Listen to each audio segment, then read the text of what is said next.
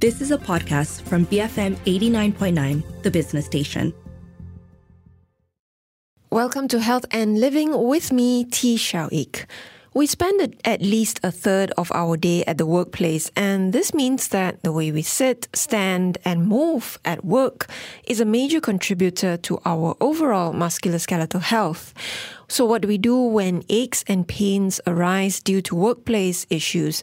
And what is the role of physiotherapy in managing these as well as perhaps preventing further problems?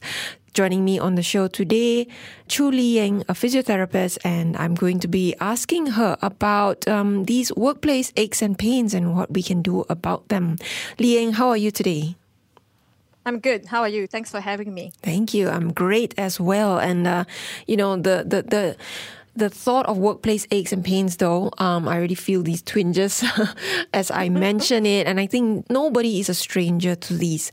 Whether you are um, the office-bound desk worker or you have uh, jobs that uh, perhaps require you to be in different positions but for prolonged hours in a day, right? All of these put stress on our body, on our joints. So uh, we want to sort of try and unpack that from, from this perspective. But, you know, talking about the workplace, um, it actually means adults.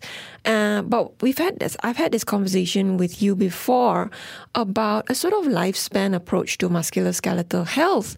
So how much of our adult sort of musculoskeletal or joint health can be traced back to um, what has happened to us in childhood? Okay, uh, good question. So maybe let's revisit the definition of the musculoskeletal system very quickly. It's a multi-component system comprising of bone, muscle, connective tissue, tendons, ligaments, and supplied by nerves and blood vessels. Its role is to provide sh- support, shape, stability to the for the body, protect organs, and to produce movement. Musculoskeletal health is very important because it provides us a means to live, work, play, and engage with a, with a full life. And um, musculoskeletal disorders or conditions can occur at any one time throughout a person's life, not just, and it's not just related to older age as we, a lot of people seem to think it is. Uh, it is estimated that between one in three to one in five people, including children, live with musculoskeletal pain. So when we think about it um, as a system point of view throughout our lives, uh, parts of the this system develop, change, and grow throughout our lifespan, starting from when one is born. So we use bone tissue as an illustration. Uh, between twenty to thirty years old is when bones reach their peak mass. And then from around the age of thirty-five to forty years, this gra- gradual natural bone loss starts happening. Uh, therefore, the greater the peak bone mass built up in childhood, adolescence and young adulthood, the more protection we have against developing conditions like osteoporosis and osteopenia. Now, similarly, muscle mass and strength builds up steadily from birth and reach their peak at around thirty to thirty-five years. After that, we begin to see a loss in muscle mass, approximately about three to eight percent per decade of life, and the rate of decline increases after the age of sixty. Now, aside from physiology and biology, there are also patterns and trajectories that we can see starting from childhood. So research shows that persistent spinal pain that starts in childhood or adolescence is linked to a higher risk of spinal pain in adulthood. We also know that physical activity in the, the levels in school-aged children predict how active you'll be as an adult. And we also know that certain musculoskeletal disorders are also more common in middle and lower income household settings. So this reflects the wider determinants of health like poverty, employment, housing, education, on, on uh, the musculoskeletal fitness, right? We are living longer, working for longer. Uh, so it's essential that more of these years are spent in good health. So it's also worth thinking beyond the lifespan and more about health span. And when it comes to optimizing health for longevity, bone and muscle tissue play a very important part. Right. So I also want to give some um, sort of encouragement that the musculoskeletal system is extremely adaptable, very amenable to change, and you can improve bone and muscle tissue, prevent or slow down the loss of them um, at any stage of your life, right? Using um, exercise, nutrition, getting out in the sun, and, and no matter at what level of ability that you start off with. So it's, while it's good to start as early as you can, it's also not too late to do something. And if we look at adults uh, in their working productive years, um, those years must, I, I feel like it sort of distorts uh, this health span uh, uh, kind of lens, right? Because then for all those years, uh, for the most part, the average person, lah, I'm sure there are outliers uh, who are more varied with their lifestyles. Um, but for the most part, we then spend so many hours of those years um, just within this um, mindset of the work that we need to do. And so how does that actually affect musculoskeletal health? So let me put it this way, right? When we think about um, the most productive working years of our lives, I don't think anybody is thinking about how um, work affects our musculoskeletal health, right? Yes, absolutely. It's actually quite an under-prioritized aspect of health, uh, even in the health system, even as a, a policy issue as well. But it's, it's I think you made such a good point. It's not just about lifespan, it's also about life course, you know? Because when we when we talk about lifespan, we're just talking about the things that happen throughout all the years of your life, you know, the progression that happens. But when we talk about life course, then we add in changes, um, you know, factors, a range of diverse factors that that um, comes from social, economic, environmental, cultural, and behavioral factors, right? That reflect a real life living. And as you said, you know, a our most productive years are spent at the workplace, um, and also our some of our healthier years are spent at the school, at, in school, right? So we, we really need to pay attention to musculoskeletal health and well-being in this life periods as well, because it does affect the, the rest of our lives in mm, a way. Mm. Yeah. And as a physiotherapist, um, how do you come across clients whose issues are actually linked to um, how they are moving or not moving uh, related to their work routines? How common is it? What kinds of issues do you see? It's really common. Um, work-related musculoskeletal disorders, um, there's a lot of evidence, there's a lot of stats to show that these disorders are very that are very work-relevant or work-related. Um, and it's also multifactorial and multidimensional as well. It's things that in your home life, in your lifestyle, in your personal life that interacts with what happens at work, right? Because there's no real separation, right? It, mm-hmm. it, it, it, it all blended into each other. So the work life balance um, term is often a term that is a misnomer because you really can't put a, a cutoff no point, right? yeah, yeah, yeah. Um, yeah. And, and maybe we should be talking about harmony instead, or, or some, some other words that actually more reflectively reflects what it, it means. Um, so uh, uh, we see a lot of people who have pain or discomfort developing or aggravated in a work setting that is directly related to the tasks that this individual does as part of their everyday work activities. Uh, like you said, be it a, a desk-bound kind of job or somebody who does sort of manual heavy work or, mm. or, or involved in lifting, uh, uh, construction workers or nurses as well, right? And what we see is the most common of area, common areas of pain that they are reported are in the low back, in the upper limb, in the neck, and then, of course, followed by the lower limb.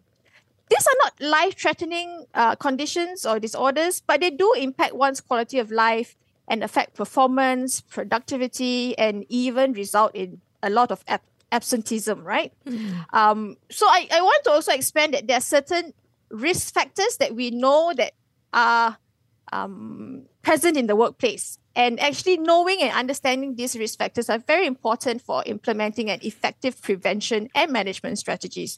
So let's go through a few. And, and, and as I go through that, I'm sure you can actually pick up some things that you can see, even in your own workplace, right?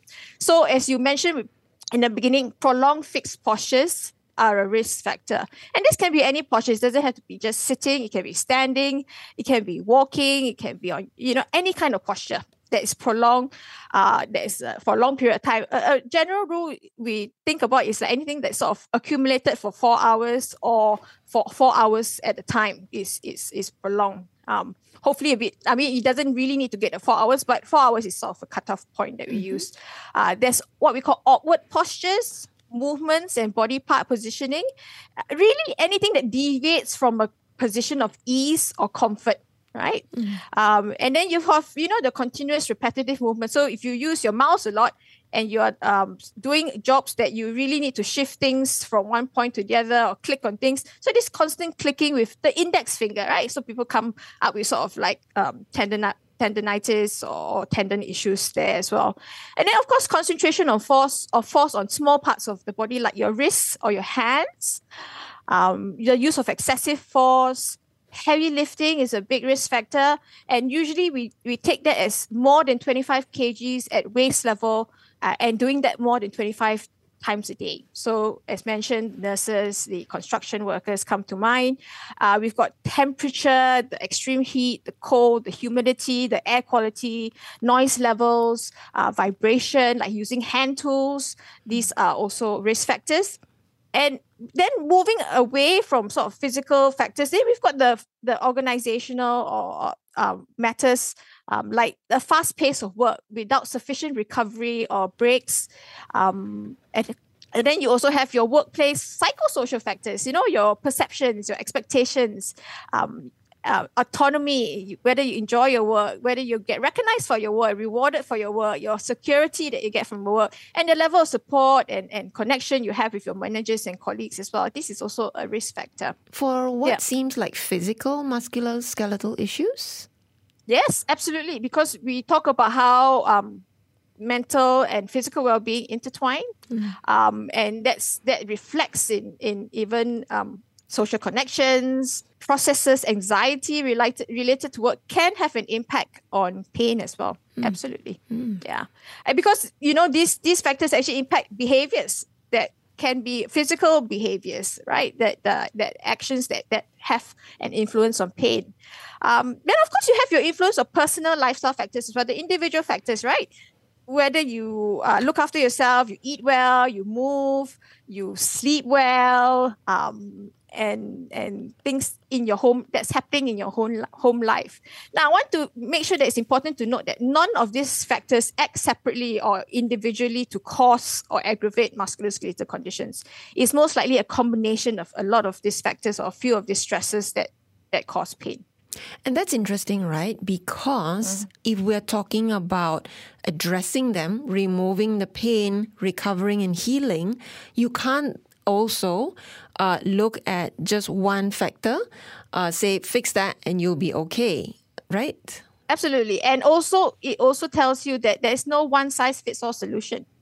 Mm. There's no one recipe. Mm. Uh, there is no one chair that will solve all your problems, you know, or or that sort of postural vest that you, is going to solve or take away your pain. So there is no one-size-fits-all solution. And and it's so multidimensional, so multifactorial, no one single cause of pain. Um, it's, it's often uh, complicated, but yet also because there's so many factors that contribute to pain, you would also think that maybe you don't have to deal with all of them because some of them maybe can't be changed, um, but you can minimize some of them, you can work on some of them, and you will find that because of the relationships of certain factors, by working on one of them has a ripple effect or a compounding effect, and it actually starts improving some of them as well, right? Mm. Um, so it's it's it's it's like sleep. If you you're, if you don't have enough sleep, Um, it affects your health, physical health, your mental health.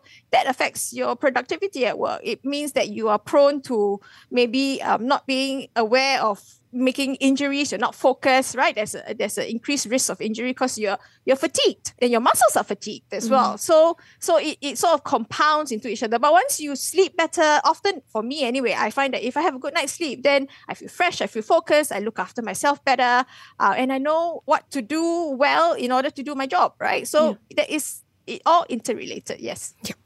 So taking that into account, when we come back from the break, we'll look at some of the things that perhaps we are doing wrong at the workplace that could aggravate these problems, and um, what are those that we can minimize and how we could see the ripple effects sort of like in this whole ecosystem of um, factors that Li-Yeng has just described. I'm speaking today to Li-Yeng Choo, a physiotherapist, about workplace aches and pains and what we can do about them. So stay tuned to Health and Living B F M eighty-nine point nine. Welcome back to Health and Living with me, T. Shao Ik. Joining me on the show today, Li-Yeng Choo, a physiotherapist, and we're discussing musculoskeletal health and how it is linked to our workplace um, in terms of our environment, in the work setting, uh, the way that we move, stand, sit, Um, you know, the kinds of postures that are needed for certain jobs, the kinds of movements that we make, uh, along with other factors like workplace culture, our own mental well-being, expectations that we place on ourselves or that others place on us, our personal lifestyle factors, you know, um, all of these play a role in musculoskeletal health, you know. Perhaps the latter ones may not have occurred to you, um, but they are all linked to overall well-being.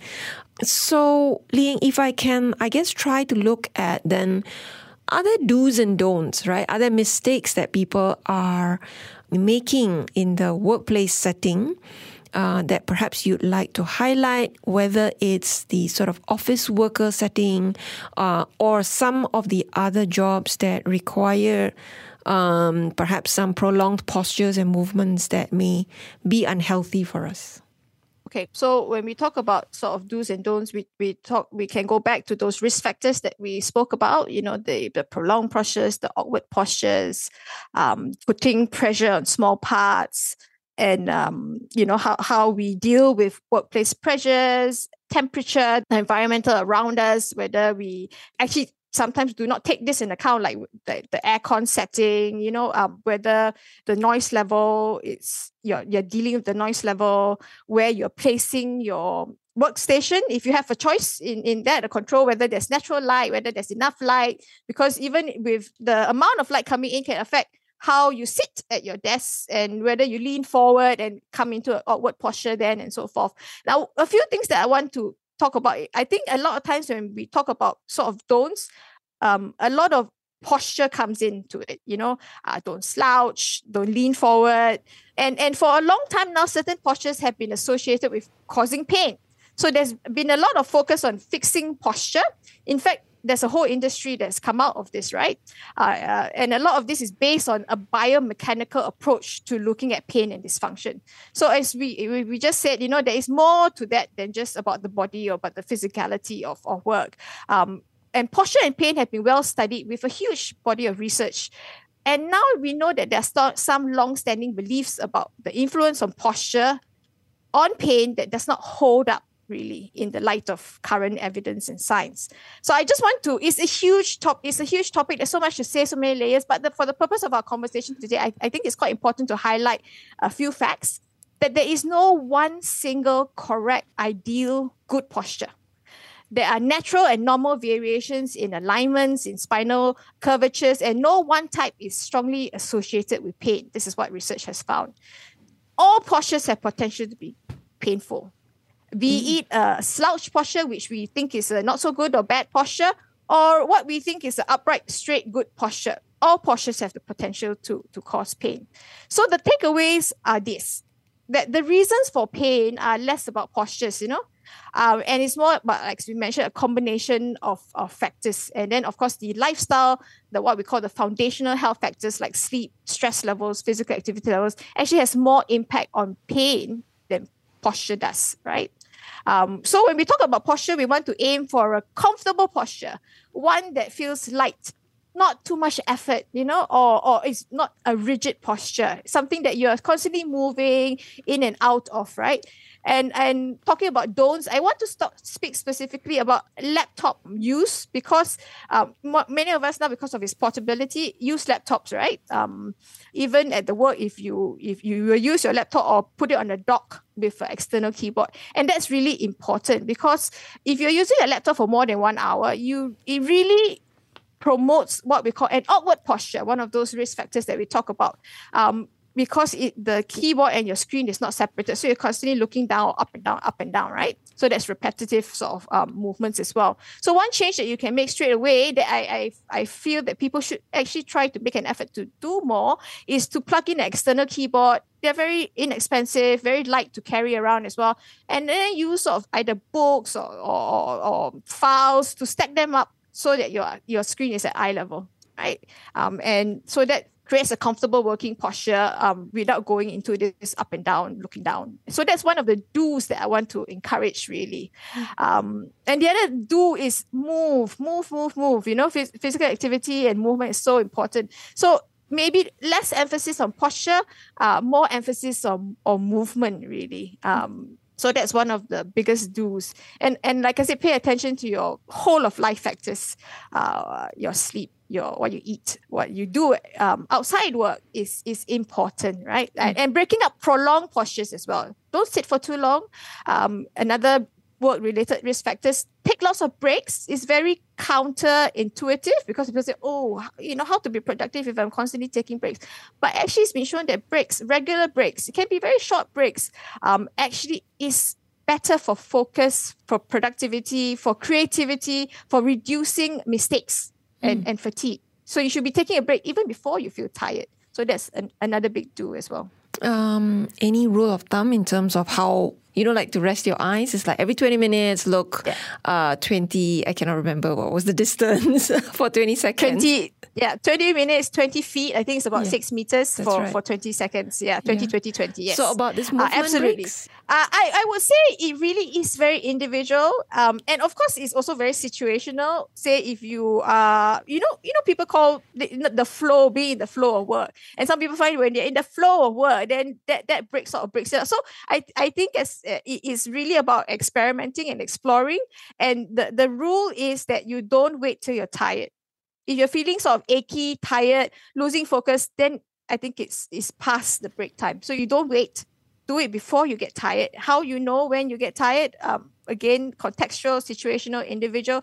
Uh, a lot of times, sometimes I say, oh, why don't you just put an alarm clock, you know? Time yourself. And then when you start feeling tired, look at the alarm clock. How long have you actually gone up, gone for? You know, before the ache happens, before that focus is lost. And then just maybe go back a little and stop before that, that time. Mm-hmm. But like I said, it depends. Sometimes if you're working in a cafe versus an office where you're well set up, you might need more frequent breaks because, you know, the chair is not quite supportive. The table height might not be right. You might just be working without your, your accessories because you're just on the go. Um, so it really is about uh, being aware, building some self-awareness and building your own sort of style and mm. being aware of your habits and timing as well. Mm, yeah. mm. Just want to reiterate that these movement breaks should not be going down for a smoke or a vape. Or, or looking at your phone. ah, yes, that's or, true. Yeah, because then yeah, that forward or, neck posture, right? Exactly. Yeah. I mean, it's, it's just like going from one screen to another screen. It, mm. You know, it's, it's to come away from what you're doing. It's to take a, a, a different, totally change, even if it means Um, from a work point of view, uh, from a typing position or a typing task to a reading task, that's considered a break because it's a different, uh, in, it's a shift in concentration, a shift in focus, in, in a shift in attention. Mm. That's all right as well, mm. uh, but not, you know, going to a screen or like, or like you said, to do something that's actually an unhealthy health behavior. um, and, and, yeah, so Unpopular opinion, yes. uh, I'm sure. Yes. um, but so that's um, for sort of desk-bound workers, which is a significant proportion of our listeners here at B F M, but also maybe we can talk about some of the uh, people who spend a lot of time on their feet, nurses constantly walking. So there they are moving. But what are the issues that they are facing? So as we said, any prolonged postures in any sort of or activity, be it uh, walking, sitting, standing, it's a risk factor. So it doesn't matter what it is. So it goes back to that uh, fact that whatever posture it is, doesn't, it's more important that you have variability in posture, variability in activity than the type of posture or the type of activity.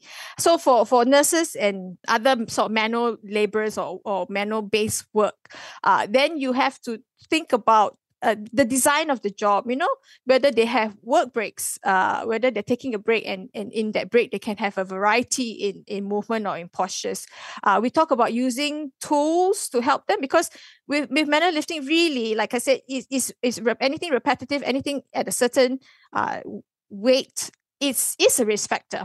Um, and you can, you know, when we talk about the signs showing that postures have less of an influence than we think it originally does. It's the same with lifting postures, you know, the, the whole, I, I need to keep my back straight, knees bent and so forth. Really, the research doesn't really support that. And and, and yeah, it, it, so that's why I said, I said this whole posture conversation is, is a big conversation.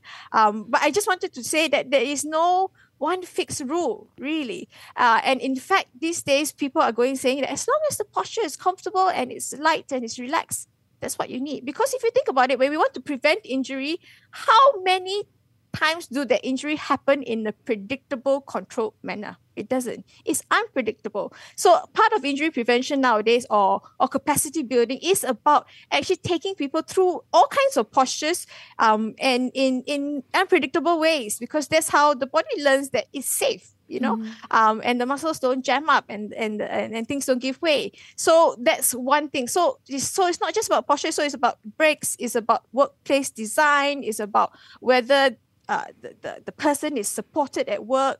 I mean, nurses have an incredible amount of mental load, not just physical load, right? So do, do they have support systems in place? Um, are they well remun- remunerated? Oh, things like that still matters, actually, on, on, on health. Mm. Um, and it changes behaviors that affect physical health and mental health, right? Mm. Um, um, And, and of course, the role, the role of rules and regulations. We have workplace health and safety rules and regulations in, in most countries, uh, in Malaysia as well, whether it is uh, about manual handling or about, you know, construction working heights, or about um, um, use of screens, how to set up screens and, and workstations.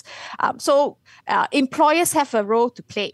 Um, it's, it's not just personal responsibility, which is important, but it's also about Um, the provision of of environmental standards, safety standards, um, and organizational culture that needs to come in as well when we when we talk about preventing musculoskeletal conditions in the workplace. Mm. So earlier you said, you know, the whole industry around uh, fixing posture and vests, chairs, mm. desks. Um, are you throwing all of those out the window? Not at not at all. I just want to put it in perspective, right? Mm. And and and also there is, you know, that that all comes under sort of design, um, ergonomics, I guess. You know, mm. ergonomics. Um, when we talk about furniture, desks, accessories, chairs, we yeah. are talking about ergonomics, which is uh, defined as where you fit the task to the human. Right? Uh, and it's done by understanding how this human interacts with the space that they're in and works in the space that they're in within an, a certain environment. Okay. Uh, there, but there are different aspects to ergonomics. You know, there's the physical ergonomics. So like I said, the, the things that we're actually most familiar with, the chair, the desk, and the tasks that the body needs to do. But there's also cognitive ergonomics, so the mental processes in carrying this kind of task. Mm-hmm. Uh, and there's organizational ergonomics, so dealing with culture, systems, processes. Mm. Mm. So the, the aim of ergonomics is to reduce and manage these workplace re- work-related risk factors, as we just now sort of had a list of, um, so that we can increase worker comfort levels, promote productivity, focus, reduce fatigue, um, the risk of mistakes, injury, and and, and problems, mm. right? But it needs to be holistic, right? So The, the, I think the, the issue is that whether we are only emphasizing one part of this ergonomics, which is the furniture, which there's a huge, like I said, industry that come, that's come out of it, and the posture part, as, as we addressed before. But we also need to have attention to work design, workload, uh, and psychosocial aspects yeah, as well, right? Yeah. So basically, um, it, we tend to zoom in on a magic solution that we hope uh, exactly. will fix uh, the aches and pains, right? That chair, uh, we want our managers to all buy us that chair, but um, exactly. we have to take a broader view of everything that you have mentioned. Let's go for a quick break, and when we come back, we will dive into treatment of musculoskeletal problems and how Li-Yeng would approach treatment within this bigger picture of the life course approach in all the various um, physical, uh, mental, social, and environmental risk factors that she's been talking about. I'm speaking today to Li-Yeng Choo, physiotherapist, about workplace musculoskeletal health. Stay tuned to Health and Living, B F M eighty-nine point nine. Welcome back to Health and Living. I'm T. Shao Ik, and joining me on the show today, physiotherapist Li-Yeng Choo. We're discussing musculoskeletal health related to the workplace. What kinds of workplace postures and movements aggravate musculoskeletal problems, but not just the way we sit or the movements we make, but also our workplace routines, um, the culture of uh, work and the expectations that we go through, our mental well-being, and our personal lifestyle habits like sleep, diet, exercise, and all of that. But if we look at somebody who has incurred an injury due to the, the problems with their movement and posture, um, let's zoom into sort of addressing that injury, right? Uh, as a physiotherapist, what is your approach? And sometimes the conversation seems to just revolve around, um, do I want surgery uh, versus uh, steroid injections or something like that? Again, you, you've been taking a very holistic view to this whole conversation so far. So how do you look at treatment of injuries? Okay, so maybe I can paint a scenario for you to sort of make it a little bit more yes. practical and and and um, real. Mm. Uh, yeah. So so a, a hypothetical scenario of someone who might come into my clinic with a musculoskeletal issue, say thirty plus year old female complaining of localized low back pain for two months. Right. No obvious injury. No precipitating event. Uh, so the G P, no serious causes found. So she's a desk-bound office worker. Just changed job three months ago, so still getting used to new workload, increased workload, long hours, meals not on time, working through lunch, still getting to know colleagues. And in terms of home life, she has an eight-month-old baby, new to nursery, getting sick. You know, so every night it's like, oh, soothing the baby, because so she's not sleeping as well. Mm-hmm. Uh, the things that, that worry her is like she can't carry the baby for more than fifteen minutes. She can't sit or stand um, more than an hour. So her capacity is really reduced at work and at home, right? Uh, she was previously active most days. She ran, she um, did yoga, went to the gym. But now she's not even managing a thirty-minute run because no time, no energy, no childcare support. And also partly because where she runs is not stroller-friendly. So even you say, you know, you see those moms running with strollers, the park doesn't support that. So she can't even do that, right? Um, so, and of course, with all this happening, you, you would imagine she would have no time to socialize, take time for herself, connect with others, and and, and that has is a factor as well. So I'm sure even as I describe this person to you, you can already pick up very significant stresses, you know, that uh, and in this season of her life. So we spoke about how, you know, pain is, is multifactorial, multidimensional. No single one factors come come into play. Um, you have different body systems interacting with each other. And in this hypothetical case, there's also the female hormones that we need to take into account. And then, of course, the mental and the physical health sort of relationship, right? Yeah. So when we when we look at this, we cannot just say, oh, uh, let's just look at your back, right? Let's yeah. just uh, treat your back. Yeah. We, we, we can't, because it's not holistic. It's not whole person centered, right? We are sum of parts, but this sum of parts are, are connected, right? So we, we need to sort of deal with them. Um, and, and that's why it's often not just uh, a, a biomedical approach. It's not just about giving you medicine and telling you to rest. It's, it's about, so with, with her, I will have to unpack how she's dealing with the with the work, giving her some strategies, you know. And, and, and this can be physical strategies, like, you know, you have this heavy workload, you're not, but you still have to, you know, take some time out, have your lunch break, um, take breaks, maybe give her, a, a, in this sense, maybe she she's too overwhelmed to work something out. Give her a, a recipe. Say, every hour, I want you to take ten minutes, or oh, sorry, maybe ten minutes is too long, but two minutes or five minutes away from your desk and do this stretch, right? Uh, then we also need to think about how we often it's about delving into social history, into um, into support, right? Into saying, how can we get you more help at home? How can we, you know, and, and it's about problem solving and going through um, things that you would not think a physio would have to go through. And sometimes it's about talking about sleep hygiene. Um, uh, is she putting things in place that could help her sleep? I mean, of course, with the baby waking up, that's something that's uncontrollable, but things that she can manage, you know, is she drinking coffee before she goes to sleep? Uh, or, or looking at screen because you know you've got uh, screens disrupting sort of your sleep cycle. So things that actually people do not think that a physio or any health professional mm. would be uh, interested in or, or looking at. But these are the factors that we, we really need to look at to mm. make sure that the uh, that the treatment is effective mm. and successful. Yeah, I, I mean, I totally see the rationale behind it. Admittedly, it's mm. probably challenging for many healthcare professionals to have these long conversations as well, right? Absolutely. Um, it's You know, sometimes maybe healthcare professionals don't feel equipped especially if we're talking about certain professions dealing, delving into sort of other areas that we might not feel that we are trained at. at, at. Um, but because of how Um, healthcare has evolved and how we look at problems, not just from a biomedical point of view, but what we call a biopsychosocial point of view. We uh, need to evolve, we need to learn, we need to grow, and we need to also think about working with others. So, so it's about also signposting when it's not something that you are comfortable doing or, or feel competent in, then you signpost. There are other professions that you work in. It's a, it's a team approach, you know. Um, and often healthcare is not just about health, it's, it's, it's more than that. So there is an sort of an outer layer, uh, and like you said, an ecosystem is a, mm. is a good uh, uh, word for that as well. And it's also changing expectations of individuals then in terms of their recovery, because previously they would have come in thinking, give me an injection or uh, give me you know, two exercises and then I want to feel better in a month's time. But you're talking about them having to put a lot of effort into changing their routines, a lot of discipline there as well, right? Absolutely. And I think the there is a gap, right? They want to get better.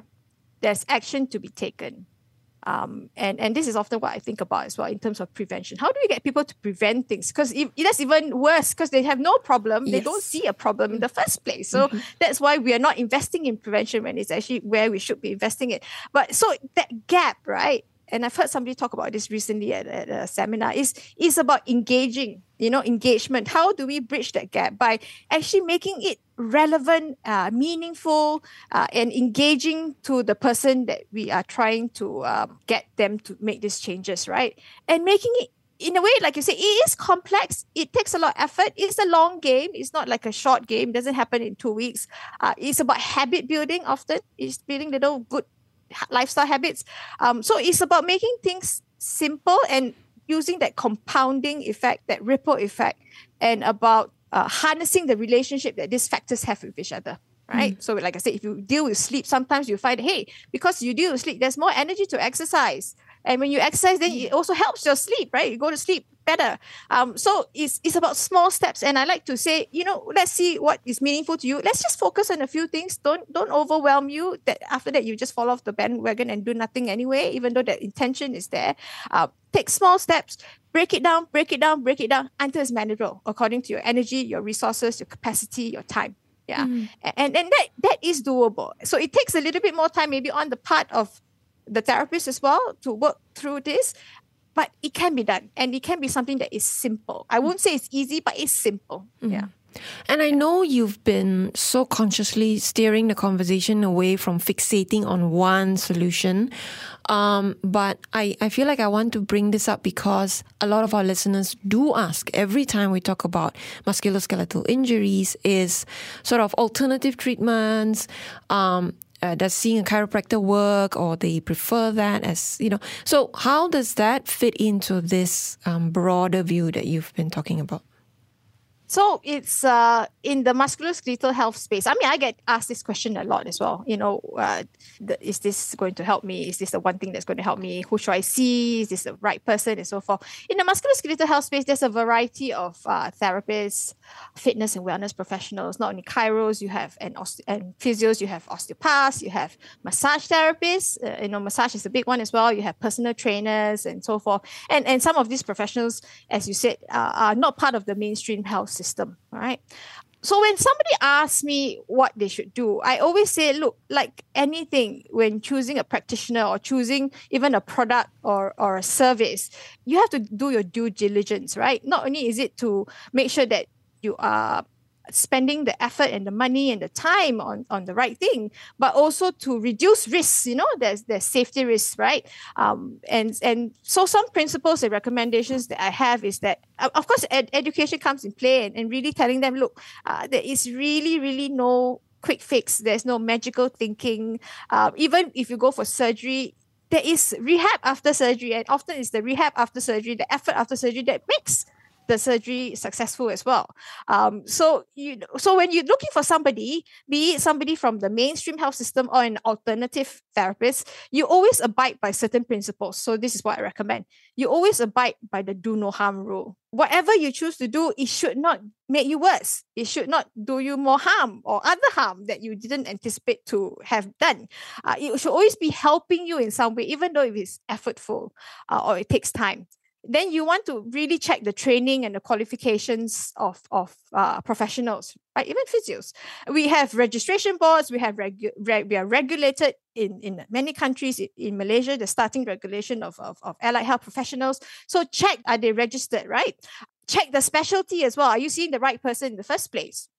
Like I said, we, as physios, we are trained across specialties as, as our basic training, but, you know, we spend time in one specialty more, and often we are more competent or comfortable in one specialty. So check their specialties, check the, you know, when they t- when they explain things to you, when they tell you this is what we're going to do, this is how it works, this is why you have the problem, does it make sense? You know, check the rigors of their, their, their explanation. So this is about developing your science and your personal health literacy, which I think is so important. Mm. And when you build the literacy, then you will also understand why there is no one-size-fits-all approach. Mm-hmm. Um, and, and so th- so this literacy is that you, your ability to find, to comprehend, to evaluate, use advice, content, and services that will help you make informed decisions about your health. And I think that's that's a cornerstone of when we use health services, right? Is is this uh, literacy that we should have. Mm. Yeah.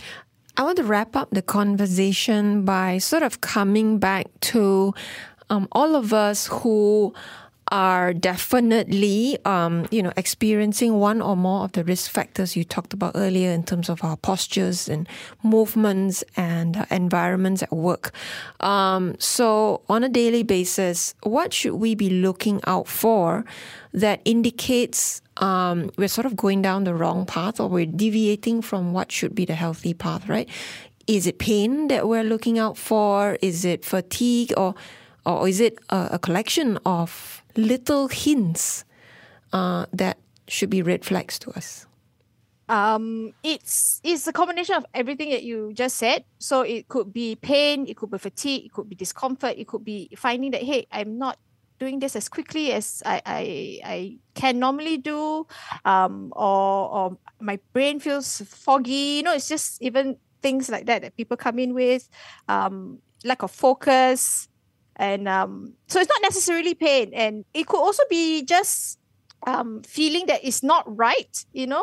Um, the thing is setting up a workstation, if we talk about office-bound workers, it's not an intuitive process. But you will find that, hey, it just doesn't feel right. It doesn't feel like you are working effectively when, when things are not set up right as well. Um, and I just want to say that a lot of musculoskeletal pain is self-limiting, meaning that even if you don't do much, it will often get better on its own.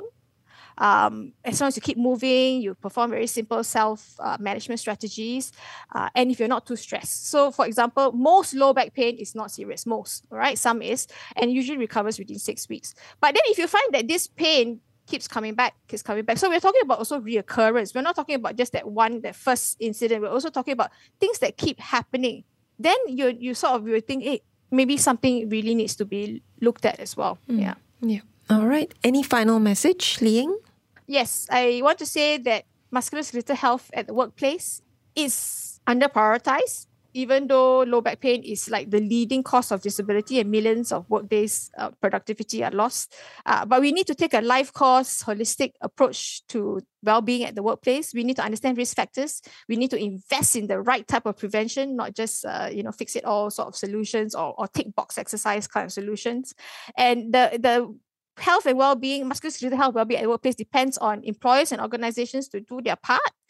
Um, you know, provision of a safe environment, equipment, training, you know, teaching people how to look after, do things, opening up communication channels, cultivating a supportive culture, being responsive to needs, and on individuals to become informed self-advocate and to take personal responsibility for their own health as well.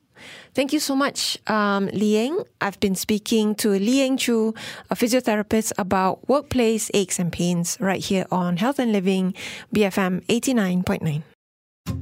You have been listening to a podcast from B F M eighty-nine point nine, the business station. For more stories of the same kind, download the B F M app.